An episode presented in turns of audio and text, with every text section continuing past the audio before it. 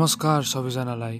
हजुरहरूलाई स्वागत छ मेरो पोडकास्ट युट्युब च्यानलमा म कोही मोटिभेटर काउन्सिलर प्रोफेसर कोही होइन। म यो आज पोडकास्टमा गलत नै हुनसक्छु त्यो म गलत भयो भने म पहिले नै माफी माग्न चाहन्छु। आज म आफ्नो तर्क दिन चाहन्छु कि हामीले अरूले के सोध्छ भनेर सोच्नुहुन्न भनेर। अरूले के सोध्छ भनेर नसोच्नु। अहिले जमाना कम्पिटेटिभ छ कम्पिटिसन केमा छैन कहाँ छैन सबैतिर छ कम्पिटिसन अहिलेको जमानामा केही एक्स्ट्रा गर्न खोज्यो कि जज हुन्छ। केही नगरी बसे नि जज हुन्छ। म नि गर्छु जज यो मानिसहरूको नेचर हो। अरूले के गर्यो भनेर हेर्ने। अरूले कति कमायो कस्तो घर बनायो भनेर हेर्ने जज गर्ने। मानिसको नेचर हो यो। मानिसहरूले जे कुरामा नि जज गर्छ। मानिसहरू एकअर्काको बारेमा कुरा काट्छन्। मानिसहरूले एकअर्काको बारेमा सोध्छ। अब त्यो सोच राम्रो नि हुनसक्छ नराम्रो नि हुनसक्छ। म के भन्न चाहन्छु कि अरूले के सोध्छ भनेर नसोच्नु। त्यो सोच्ने मान्छे चाहे त्यो साथीभाइहरू होस् या कोही फ्यामिली मेम्बर होस् या कोही रिलेटिभ नै होस्। तर तपाईँले जे सुकै गर्नुभएको हुन्छ त्यो राम्रो कुरा होस्। भित्रभित्र मनमा तपाईँलाई थाहा छ कि तपाईँले राम्रो काम गरिरहनु भएको छ या नराम्रो काम गरिरहनु भएको छ। जस्तै तपाईँ चोट तान्नुहुन्छ। किताब किन्ने पैसाले नि चोट तान्नुहुन्छ। घरमा केही प्रोजेक्ट छ भनेर पैसा लिने रियलमा चाहिँ चुरोट तान्ने। अब तपाईँले घरमा ठगी गर्नुभयो। ठान्नु होला तर रियालिटीमा त्यो आफूलाई नै ठगी गरेको हो। मैले अघि किन बुवा आमाको नि कुरा नसुन्नु भने किनकि हाम्रो आमा बुवा नि त्यसरी नै हुर्किनु भएको पढ पढ ठुलो भएपछि राम्रो जागिर खा बिहे गर बच्चा उहाँहरू त्यसरी नै हुर्किनु भएको हो। तर अहिले जमाना हल्का बदलिसकेको छ। मलाई एउटा थट जहिले आउँछ कि को को मानिसहरू देखेपछि कि के थाहा उहाँ नेपालको टप सिङ्गर हुन सक्नुहुन्थ्यो के थाहा उहाँ नेपालको टप फुटबलर हुन सक्थ्यो जे नि हुन सक्थ्यो। किन भएन? किनकि घरमा बुबा आमाले दिनु भएन। किनकि ला मैले यो काम गरेँ भने समाजले के भन्ला मलाई?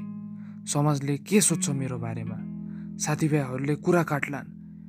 रिश्तेदारहरूले के भन्ला? यो अरूले के सोच्ला के भन्ला के के ठान्ला भनेर धेरैजनाको सपना चकनाचुर भएको छ। अहिले पैसा कमाउन डिग्री नै चाहिन्छ भन्ने छैन। हामीहरू नि पहिले बुबाआमा जस्तो हुर्किनुपर्छ। हामीहरू नि अहिले अहिले बुबा आमा जस्तो हुर्किनुपर्छ त्यस्तै हुनुपर्छ भन्ने छैन। तर मनमा नै तपाईँ राम्रो काम गरिरहनु भएको छ भने तपाईँलाई थाहा छ तपाईँ राम्रो काम गरिरहनु भएको छ भने तपाईँले आमा बुवाले जे सोच्नुहुन्छ त्यसको टेन्सन नलिँदा हुन्छ। किनकि मनबाट नै फिल होस् कि तपाईँले राम्रो काम गरिरहनु भएको छ भनेर। मान्छेको काम नै हो सोच्ने। तपाईँ जेसुकै गर्नुहोस् मान्छेले तपाईँलाई जज गर्छ गर्छ। धेरै नसोच्नुहोस्। यो कुरा सोच्नुहोस् कि त्यो मानिसहरू लाइफमा इम्पोर्टेन्ट छ कि छैन? के मलाई त्यसको विचारले कति मलाई इफेक्ट पर्छ? के त्यो भविष्यमा मसँग जहिले भइरहन्छ? यस्तो यस्तो कुरा सोच्नुहोस्। किनकि रियालिटीमा मानिसहरूले तपाईँलाई केही दिनेवाला छैन। तपाईँ केही सुरु गरिरहनु भएको छ जस्ट डु इट किनकि त्यही जज गर्ने मानिसहरूले त्यति सुरु नै गरेको छैन र अरूले जे गर्छ त्यसमा जज गर्ने काम हो। अब तपाईँलाई आफैलाई लागिरहेको छ कि म केही कामको छैन म केही गर्न सक्दिनँ र अरू धेरै नराम्रो कामहरू खेलिरहेको छ मनमा भने त्यो तपाईँले सोच्नु भएको होइन। घर परिवारको प्रेसरले समाजको प्रेसरले अरू नचाहिने प्रेसरले त्यो तपाईँको दिमागमा त्यो कुरा उम्राएको हो। किनकि कोही मानिस नि आफ्नो बारेमा म यो गर्न सक्दिनँ म मेरो जिन्दगीमा केही गर्न सक्दिनँ भनेर सोच्दै सोच्दैन। कि त तपाईँलाई पागल कुकुरले काटेको हुनुपर्छ जो आफ्नो बारेमा नि नराम्रो सोचेर बस्छ। एउटा क्वेसन तपाईँलाई के तपाईँ आफ्नो लाइफ जसरी लान चाहनुहुन्छ? आफ्नो लाइफ कसरी ड्राइभ गर्न मन छ त्यसरी गर्नुहुन्न किनकि कोही मानिसले तपाईँको बारेमा के सोध्छ भनेर।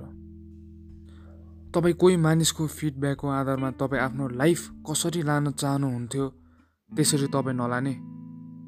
Don't give a damn what other people think तिनीहरूले जेसुकै भनोस् सोचोस् डोन्ट गिभ अ ड्याम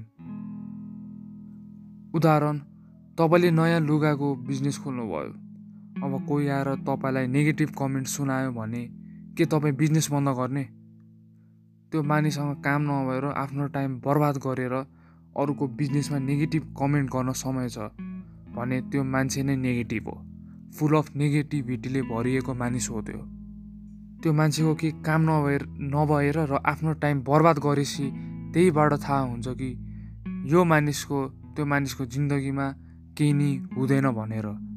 र जस र त्यो त्यसो काम जसले गरिरहेको छ त्यसलाई नि डिमोटिभेट गर्ने काम हो त्यसको।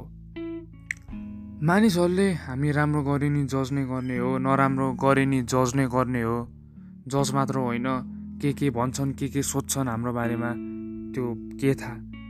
यदि सोच्नुहोस् कि तपाईँ राम्रो गरिरहनु भएको छ तपाईँलाई फिल हुनु पऱ्यो म भित्र मनबाटै कि मैले राम्रो गरिरहेको छु। अनि त्यो राम्रो काम गरिरहनु भएको छ त्यसमा मानिसहरूले के सोध्छन् के भन्छन् भनेर नसोच्नु।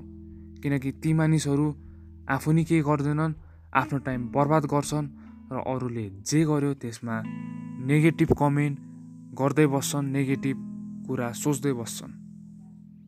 यति भन्दैमा म आज पोडकास्ट अन्त्य गर्न चाहन्छु। यो पोडकास्ट भिडियो मन परेमा आफ्नो साथीभाइहरूसँग सेयर गर्नुहोस् र च्यानललाई सब्सक्राइब गर्न नबिर्सिनुहोला। अनि जहिले नि हाँसी खुसी बस्नुहोला। धन्यवाद।